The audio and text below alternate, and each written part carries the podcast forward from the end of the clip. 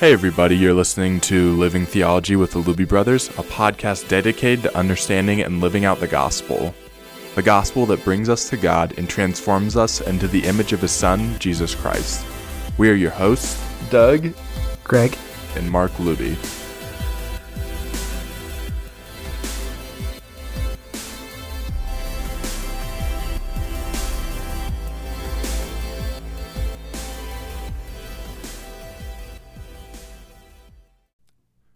We are doing our first episode after the introduction of common challenges for Christians, and today we're going to be talking about shame, but we wanted to give a little bit of an update of some of our timeline for these episodes. It's been a bit hard to get things out lately and to work together just because life's been a bit crazy for each of us. So I don't know, Greg, if you want to share a little bit about what's been going on in your life. Well, for the past couple of months, my wife Gretchen's been really sick, and we just had a baby um, four months ago, so things have been a little bit crazy, but we found out that Gretchen needed to have her gallbladder removed uh, because almost anything she was eating was making her throw up, and so thankfully we got that out and taken care of. We were in the emergency room Christmas Eve and Christmas just dealing with all that, but the next week after that we were able to get her gallbladder out and have been in a bit of the recovery mode after that. So thankfully she's doing well and getting better, but still always significant to have an organ taken out on top of the uh, newborn phase. So we've been keeping our hands full, but that's why we've been a little bit delayed. So I will take the responsibility for that. Yeah, we're glad, glad she's on the up, and we know that three kids, three and under with surgery is, uh, that's no joke. And life has been busy for Doug and I with ministry. For Doug with seminary, I'm a, I'm on a break for seminary right now just because the ministry demands have been a bit more in the last several months. Um, but knowing that we are yeah, going through going through quite a bit, and so as we're talking about things like anxiety, fear, shame, all those things, well, those are those are realities that we're up against as well, and, and we're walking through. And so we hope this series is helpful. Just even from that level of these aren't things that we've escaped from completely, but things we're genuinely walking through together and trying to seek the Lord in. So today we're starting with shame. And I'll, I'll, I'll begin with the Merriam-Webster definition of shame, just textbook. Uh, and that would be shame is a painful emotion caused by consciousness of guilt, shortcoming, or impropriety. impropriety. And so shame can be because of your own guilt or your own sin, or it can be something that you're not actually responsible for, something that you feel a sense of unworthiness, lowliness because of. But we don't probably need to entirely dissect this word shame a ton because it's something that we all know and are acquainted with. We actually see it show up in the first pages of Scripture. In Genesis two, Adam and Eve are naked and unashamed. And then when they sin, instantly the result is that they are ashamed and they hide themselves from the Lord. And so we see it show up very early on in Scripture. And one of the big themes that runs through Scripture is shame and how God deals with that shame. And Doug, there's a passage I know that you were thinking about sharing from Zechariah three that just gives such a beautiful picture of how the Lord does deal with shame. Yeah, Zechariah three is a vision that Zechariah has, and it's in the context of several visions that open the book, talking about how the Lord is going to bring about redemption in the world. And this central vision has the high priest of Israel, Joshua, standing in the temple, the Holy of Holies, before the Lord, but he's dressed in filthy clothes. Like the Garden of Eden, they're naked and they're ashamed of their nakedness. Here, he's clothed, but his clothing actually, again, produces shame. And Satan is there, Satan's name even meaning accuser. And it says that Satan, the accuser, is standing there to accuse him. But then the Lord speaks and says, "The Lord rebuke you, Satan." And the angel of the Lord comes and t- says to Joshua, "We're going to remove your filthy garments and clothe you with holy and pure garments." So Joshua here is in the spot of shame because he is before the Lord in a way that he is not to be, impure. But what's the solution for him? It has to be that the Lord speaks. that the Lord does something to remove his uncleanness and to bring him purity. And this is pointing forward ultimately to what Christ will do, because only Christ can truly address the nakedness, the impure clothing that we've got, to clothe us with his righteousness. But it's so easy for us to turn from the clothing that Christ gives in himself, but to find other ways to deal with or to try and cover our shame. So as you guys think through bad ways to deal with shame, what are some of the common ones you see? Yeah, I, I love the perspective that what covers our shame and what gives us a new identity is something outside of us. It's the gospel. It's what Christ has done for us on the cross, and he's given us a new identity. He's forgiven our sins. He's taken the shame and the guilt and the punishment for our sins that we deserve. But the tendency that I think I can have, that all of us can have, and that our culture has, is trying to go inward and trying to rationalize things or justify ourselves, or um try to think, okay, I'm not that bad of a person. And we're looking for solutions that are inside of us instead of something that's external. And that's so easy to do. And along those lines, something that you'll often hear people talk about is, I just have to forgive myself in order to get over my shame. I'd have to forgive myself for things in my past. And what we believe is that this really isn't going to fix the core of the problem. And this idea of forgiving ourselves isn't something that we see in the Bible, because it's not really the answer to what we need, because what we need is the gospel. Yeah. And it's not as though we're opposed to forgiveness. I mean, we believe that Christ died to forgive our sins. And yet, Greg, I think what you're saying is so helpful, of an inward turn. Like, I'm going to find that forgiveness in myself. I'm going to manifest it from myself. It's going to come out of, you know, my own understanding. And yet the problem is, if you've offended someone else, predominantly if we've offended a holy God, then you need forgiveness from that God ultimately. And that's like in Psalm fifty-one, against you and you only have I sinned. And so that becomes a problematic way of going about it. There's a minimizing, I think, or hiding. Those could go together. It, it, hiding could be um, like Adam and Eve in the garden. I'm just going to try and put this away. I'm not going to let anyone know what I've done, know my past, know the things that bring me shame, know my addictions, know what I look at online, know the, the conversations I've had, you know, whatever it might be. That's sort of at the hiding. But then I think the minimizing is like you're talking about, of I'm going to rationalize my way through it. I, I'm, I'm going to find a way to accept myself. But often that acceptance really only comes as we cheapen the sin, so that it becomes so small that acceptance is possible. But that becomes problematic when we know our sin to be greater, and when our shame actually is too great to actually just rationalize away. Or if that sin actually exists, and that shame actually exists because of a real guilt, and it's not something just imagined in our minds that needs to be dealt with, and that becomes problematic. If somebody means forgive yourself in the sense, accept that because of what Jesus has done, you are truly forgiven, then yeah, we can agree with that, but it's still probably a bad phrasing it, because we really have no authority to forgive ourselves. If I have sinned against my wife, it's like, well, I'm just going to forgive myself for this. It's like, no, I actually need to go and tell Reagan, I'm sorry for doing this. Will you forgive me? Because it's not just that I've done something that I don't want to do, but actually hurt her. If somebody is financially taking advantage of poor kids in a city, to say to that person, oh, just forgive yourself. No, they actually need to make restitution. They need to make this right. And for us, as we have the hope of the gospel, it's that Christ does make things right. We need to look to him to actually deal with it, and then to be changed. So that idea of just forgive yourself doesn't ultimately work with any real problems that we're addressing. Yeah, such a good point. Another one to look at, perhaps the last one, is self-flagellation. And this is a weird term, but I use it. To flagellate is to to whip. Um, beat yourself up.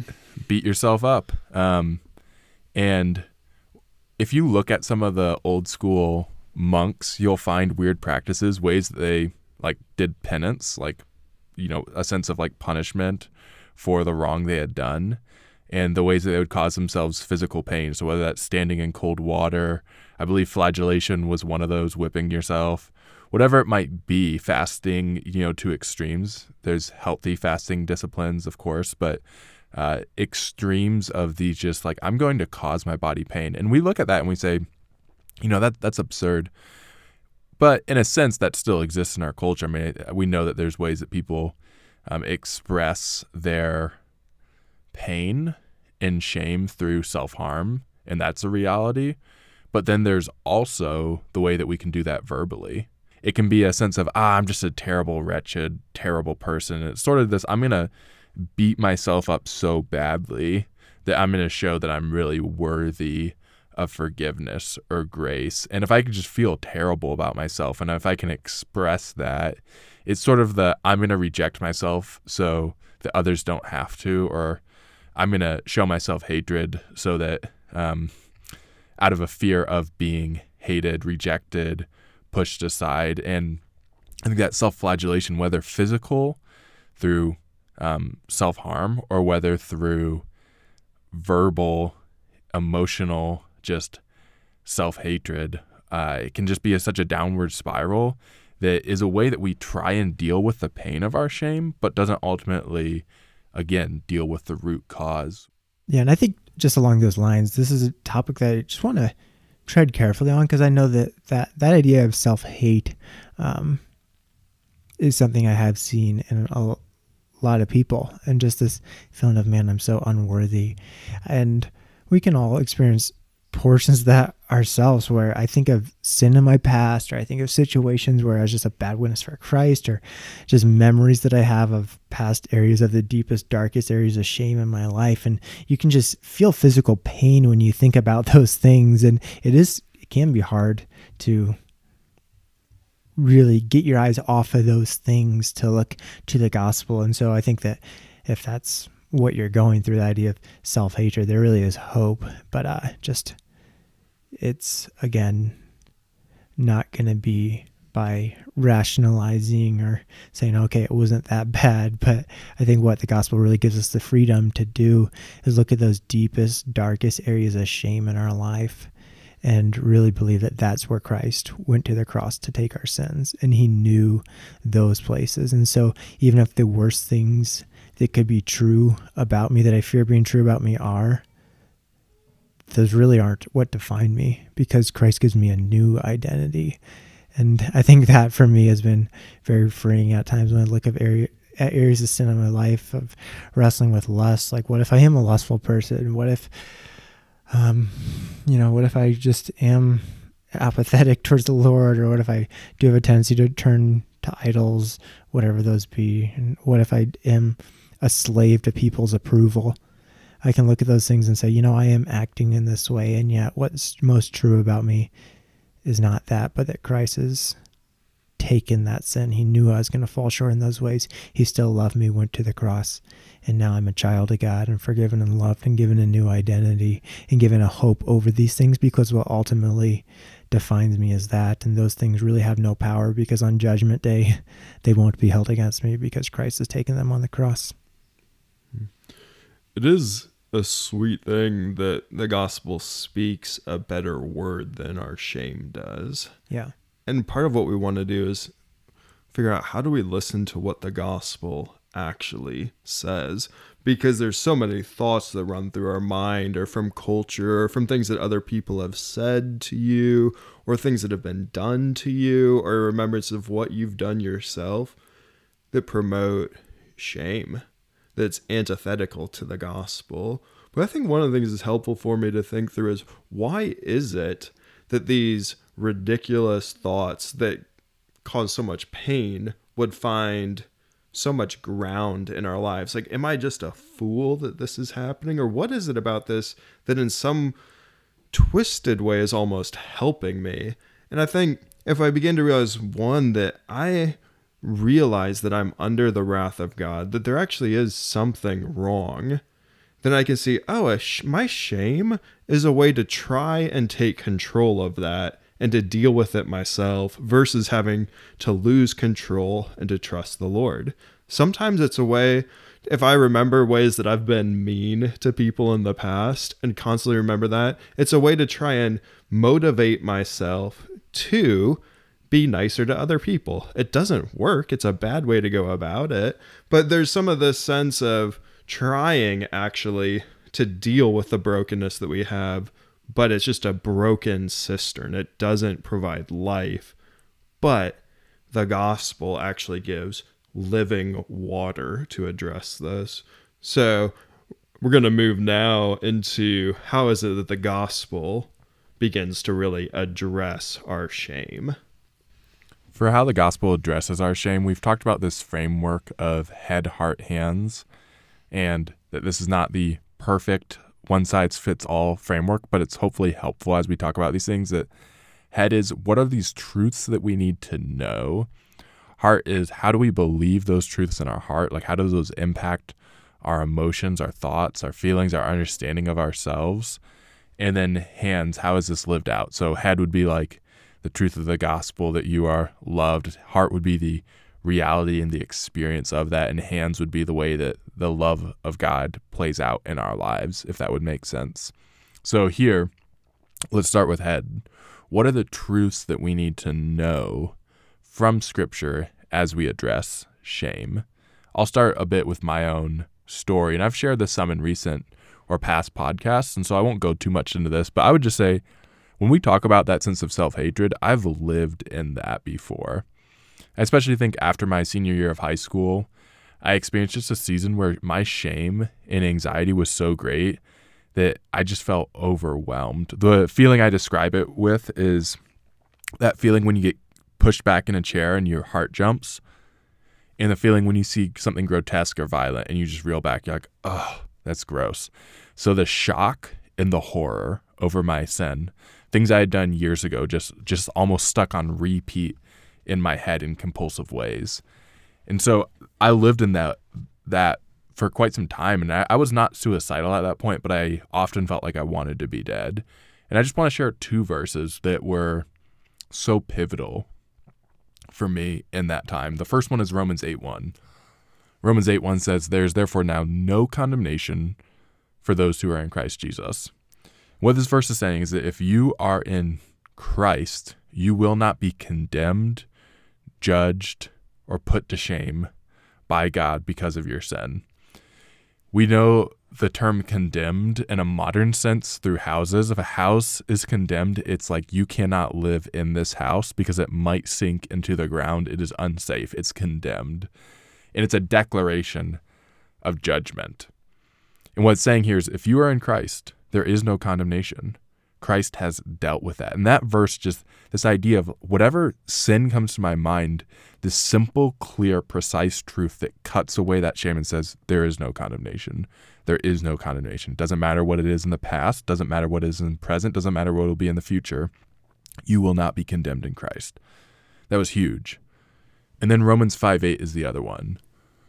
Romans five eight says, "But God shows his love for us in that while we are still sinners, Christ died for us." What I think is so important about that verse is a lot, but one thing is that God shows his love while we were still sinners. Not when we had done anything to say, God, look, I'm I'm worthy of your love, but while we were sinners. And just even the idea that God loved me before I had done anything to deserve his love. It is truly an unconditional love. And God loved me when I was in my sin, which is why he sent Christ out of his great love and kindness towards me. And so this idea, on my worst day, I know God loves me because he loved me before I did anything good for him. And on my best day, I know that God's love for me is not dependent upon me. It precedes anything that I have done. God sent his son to be the savior of the world in love for us before we had done anything. So there's a love and a kindness that then comes and changes us and transforms us and brings acceptance. And those verses have just been so foundational for me as just fighting verses. There's no condemnation, and I'm loved on my worst day because God loved me when I was a sinner. I think that idea of just God choosing to love us before not dependent on us, but on him, is so powerful. And Ephesians one talks about that and gives such a vivid picture that he chose us in Christ before the creation of the world to be holy and blameless in his sight. Before the creation of the world, he chose us. And so he knew all the ways we were going to fall short, all the ways we were going to um, blow it day after day. And yet he went to the cross to bring us to himself, to adopt us into his family, to forgive us for all of our sins, uh, knowing that we were going to, you know, stumble in the pathway to obedience. And that's, that's just such an encouraging truth. A couple other verses that just come to my mind are Isaiah one eighteen that says we're white as snow, and Second Corinthians five twenty-one that says we're the righteousness of God. God made him who knew no sin to be sin for us so that in him we might become the righteousness of God. And uh, Colossians one twenty-one says we're, uh, we were enemies of God, but now he's reconciled us by Christ's body to present us holy in his sight without blemish and free from accusation. And that's, that's pretty crazy when you think about that, because there's a lot of accusations you could level against all of us. And yet because of the cross, God can say there's no sin in that man, there's no sin in that woman. And when we stand before God one day on judgment day, he's not going to hold our sin against us. And that's so incredible, uh, just to know that truth, that he's not going to condemn us for our sin. We're not going to be banished from his presence. We're not going to have to experience the guilt and punishment for our sins. And so I think, as Doug was just talking about earlier, that head idea here is when I am talking to myself, when I'm sharing these thoughts of shame or insufficiencies or doubts that I'm just not a good person, or trying to justify I'm a good person, whatever it is, instead of listening to what I'm saying, we do need to talk to ourselves and say, this is what's true about me, that I am forgiven, that I am justified, that I am loved, that I am clean because of the cross. One of our key verses for this series is Titus two eleven to fourteen, talking about the grace of God appearing and transforming us. And one of the hopes that we have is that the gospel deals with all of the sources of shame that we have, whether those are legitimate or illegitimate sources of shame, that God's grace is actually transforming us, making us more like Christ. But one of the struggles, including in shame, is that that process is slower than I often want it to be. And it's frustrating to know, when is it that I'm feeling a right conviction of sin versus shame? And probably the verses that are most helpful for me in that are Second Corinthians seven verses nine and ten, which talk about godly grief versus worldly grief, because Paul had written a letter to the Corinthians convicting them and rebuking them for their sin, and they were grieved. And here is what Paul has to say about this situation. As it is, I rejoice, not because you are grieved, but because you were grieved into repenting. For you felt a godly grief, so that you suffer no loss through us. For godly grief produces a repentance that leads to salvation without regret, whereas worldly grief produces death. And I think that's such a fascinating statement, that there is a repentance and grief over the sin in my life that would produce salvation without regret. When we think about shame, so much more our experience is this worldly grief producing death and sorrow and pain and brokenness. But there's also a type of grief that's a right conviction of sin by the Holy Spirit that produces a repentance, a returning to the Lord, looking to him for life, because we see that we've sinned against him. He's forgiven us, but we are looking to him to be restored in relationship. So I think that is a really helpful question for me of, is what I'm feeling right now a worldly grief and shame, or is it a godly grief that's producing repentance, that's turning me to the Lord, or that's causing me to turn away from him and look to myself and find death? Yeah, I think I think that's just a great way to think about it. Is my sin leading me to God or away? Am I running away from him, or am I feeling closer to him? Because I, it's leading me right to the cross and my need for Christ and the truth that I am forgiven and loved by God. That's, that's a great distinction there.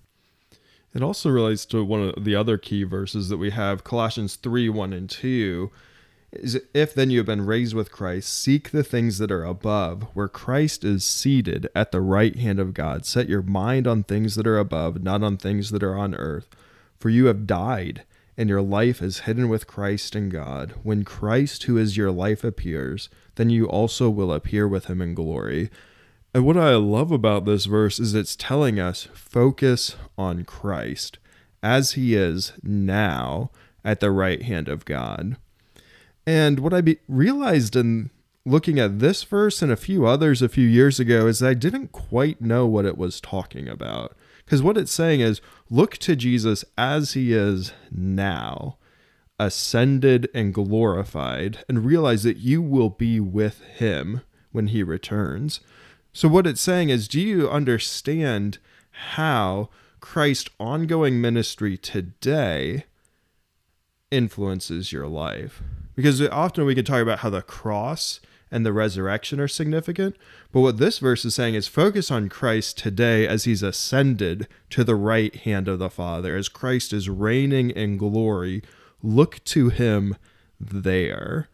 Did you guys have other verses that talk about the ongoing work of Christ? One of the verses that goes with that, the idea of Christ's continual ministry, is Hebrews seven twenty-five. It says, consequently, he is able to save to the uttermost those who draw near to God through him, since he always lives to make intercession for them. And there's a promise here that he's able to save to the uttermost, completely, those who draw near to God through him in Christ, since he always lives to make intercession for them. And it is an astounding thought that Christ's role as our priest, the one who presents us before God, the one who gives us access to the Father, is an ongoing role. His sacrifice was once and for all, and so he finishes his role of sacrifice, and yet he always lives as our priest, as the mediator between God and man. And just even for me, thinking that today Christ is alive as our priest in heaven, always able to plead our innocence before the Father, to give us access, that today he is alive, today his ministry continues, and that he has stepped into that ministry by his finished work on the cross, but now he always lives to make intercession for his people. That's an amazing reality for us. Mm-hmm. Similarly, Romans eight thirty-four asks the question, who is to condemn? Christ Jesus is the one who died, more than that, who is raised, who is at the right hand of God, who indeed is interceding for us. So this passage and Hebrews seven both talk about Christ today interceding and praying for his people. And he is the reason that we are not condemned, both in his death and resurrection, but also now as he continues to represent us to God. Jesus is praying for us, and the Father wants us to be with him. So to remember that today, Christ is still working for us. This is where the hymn, Before the Throne of God Above, is so beautiful, because it talks about the work that Christ is continuing to do. It says, of Jesus, before the throne of God above, I have a strong and perfect plea, a great high priest whose name is love, whoever lives and pleads for me. My name is graven on his hands, my name is written on his heart. I know that while in heaven he stands, no tongue can bid me thence depart. When Satan tempts me to despair and tells me of the guilt within, upward I look and see him there who made an end to all my sin. Because the sinless Savior died, my sinful soul is counted free. For God the just is satisfied to look on him and pardon me. Mm. And the reality there that Jesus is our perfect righteousness. He stands before the Father, and we are seated with God in Christ, is what Ephesians two tells us, that our standing before God is like Christ. We're with him. We're accepted because of all that Christ has done. So when Satan tempts you to despair and tells you of the guilt and the shame within, look to Christ. We got a lot of really good truth there in the head, some good verses there, just full of truth and reality. Let's move on to the heart then and ask this question. When you're struggling in shame on a heart level, how do you take that truth, that reality, and how do you make that pivot to, okay, let, let's live in this, let's feel this, let's know this, let's experience this beautiful reality of the gospel, of Christ's forgiveness, of his continuing intercession. What advice would you guys have just in our own battle with shame in those ways? Mark, when I consider heart level believing this, two things really come to mind. One is just considering who Jesus really is, that he is gentle and lowly in heart. And if we come to him, we'll find rest for our souls. That it says that a bruised reed he wouldn't break, a smoldering wick he wouldn't snuff out. He welcomes the little children to him. He allows um, tax collectors and sinners to eat with him. He casts demons out of people and then calls them to follow him. This is the Jesus that we serve, one who is gentle and lowly and who comforts those who are struggling. And that's the very heart of who he is, and that his heart reveals the heart of the Father to us, that the Father actually is merciful and gracious in ways that go beyond our understanding. So I can be comforted by the fact that God is not like me, but that he is so generous in his forgiveness in ways that I don't feel like I deserve it. Because there's a half truth to the reality that I don't deserve to be accepted and forgiven. But there's a greater truth that God forgives because of who he is. Another second idea that's just so astounding to me that started to sit in or set in maybe a year and a half ago was the idea that Jesus is not ashamed to call me brother, which is what Hebrews two eleven says, that he really took on our humanity. He identifies with us. He's sympathetic. He suffered when he was tempted, and he is not ashamed to call me his brother. And that is absolutely astounding. And I need to remind myself of that all the time, that if you follow Jesus, he is not ashamed to identify with you. Now, let's bask in the beauty of that. That's good. It is an incredible reality that Christ is not ashamed of us. He's not ashamed of us. He doesn't merely put up with us, but he truly does love us, and we really are changed to be like him and accepted with him. The idea of forgiving yourself is something that we pushed back on, and I want to come back to it for a moment just because I'm I'm somewhat sympathetic towards it. And when I say that, I mean I'm sympathetic to the idea of if you live in shame and guilt, it will consume you. And like we said, it's it's not the real solution to forgive yourself, but I think to rephrase that to say accept the forgiveness God has for you, to accept the forgiveness God has for you, like, ooh, there, there's, there's actually what the gospel speaks. Receive forgiveness. It's not something that you have to generate, but it's actually something that is freely given in Christ. And so this idea of forgiving yourself, I think, I think when you come up to that shame, when you come up to the difficulty to say, okay, there is forgiveness available. There is grace available. And it's turning your mind then to these realities, turning your heart then to these realities. I think it might be a Shane and Shane song or something that talks about how essentially Satan preaches the first part of the gospel of you've sinned, you've done all these things, whatnot. But like you said, Doug, the bigger, truer story is, yes, I have sinned. Yes, I am unworthy. And yet God loved me when I had done nothing for him. And so he loves me, he cares for me, and he sent his son for me. So I even just think of when shame comes up, let it be the beginning of your process. Here's something to deal with. Here's something to walk through. But like we said, don't don't let it be a, a worldly guilt that leads you to despair. Let it be a godly guilt that leads you to joy. And if our shame can actually be an occasion of walking to the cross and experiencing the joy of forgiveness, then maybe that even shifts our perspective. When it, when the anxiety, when the fear arises in our heart, we allow it to be something that drives us to the joy of the gospel. We say this is part of the story spoken, but it is not the full reality. And then it can also be twisted in the way that it's presented. And it's, I think, allows us to then experience that grace. What about practically on a, on a hands level? What are some ways that you guys have found helpful to maybe with each other to actually deal with shame or, or just in your life? What are some good practices? Yeah, I, one uh, passage that sticks out to me on that is First John one, and it talks about walking in the light together and really experiencing the forgiveness of God for our sins. And it talks about that in a community-oriented way, where this is something that we're doing as a group of believers. And I think that it's just so important to have people in our life that can really help us tangibly experience the gospel. And so for all three of us, it's been so powerful to um, just call each other a lot in our lives when we're wrestling with shame or guilt or sin or whatever it is, and just say, hey, I'm wrestling with this, or this is on my mind and it's heavy.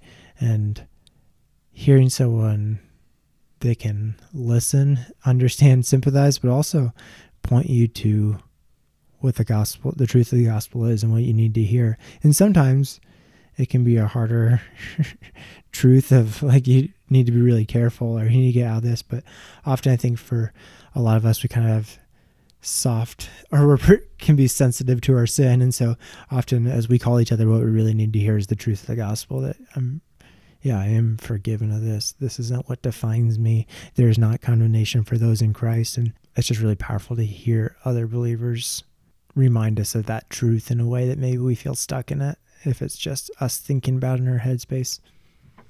I know that's been so helpful for me, Greg. And you and Doug have been that for me, where probably on a, a monthly, if more maybe often weekly basis, there are times where I just need to call and talk, because shame is probably one of the biggest things that I really wrestle with. And that idea of just having people who, for lack of a better term, or maybe I like this term, but who you can kind of spill your guts on, or you can bleed on.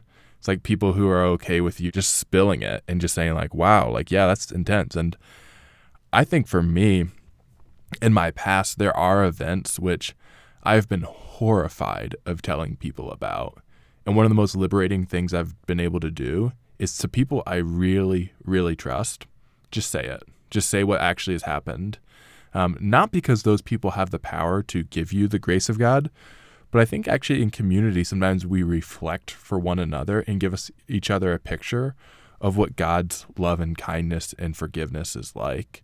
And it's it's not a, I forgive you, but it's, you know what the scripture tells you. And just a reaffirmation of, as you walk in shame, the Lord does forgive you. Like, that is not who you are. That's not how I see you. And I don't see you that way because I'm believing the truth of what God says.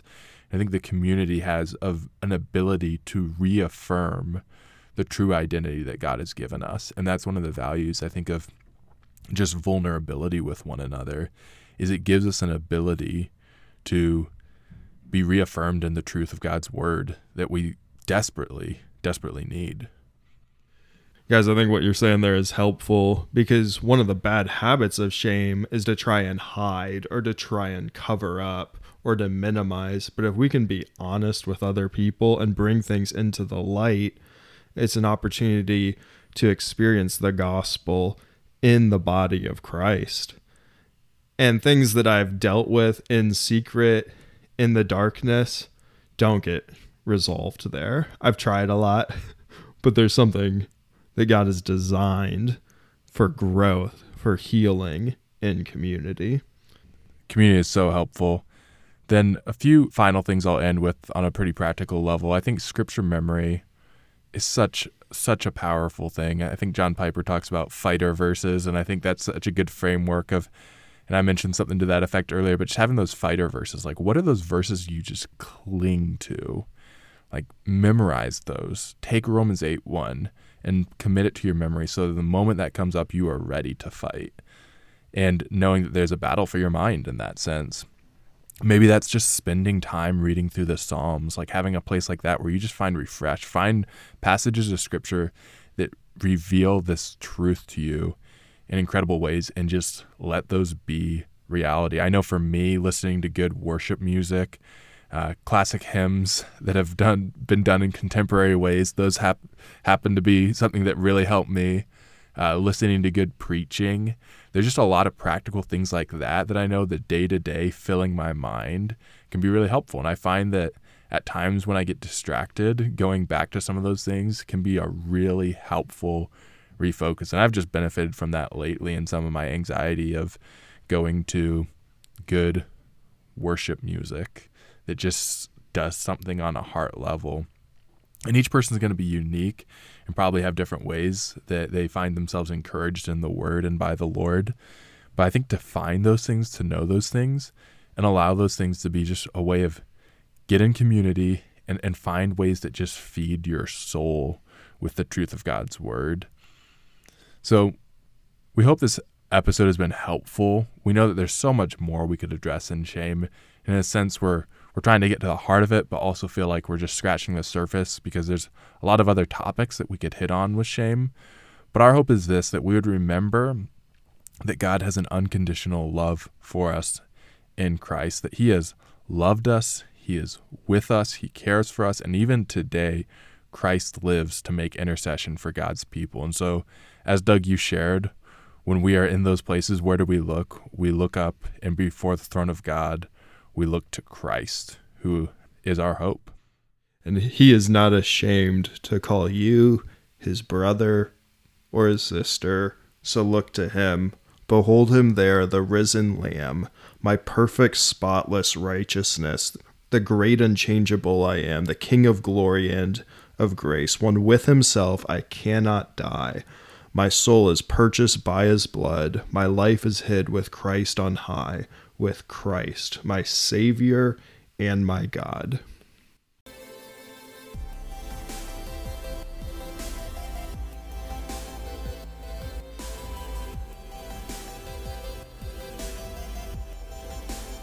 Thanks for joining us for this episode. We hope it's of encouragement to you and that you join us next time for another discussion.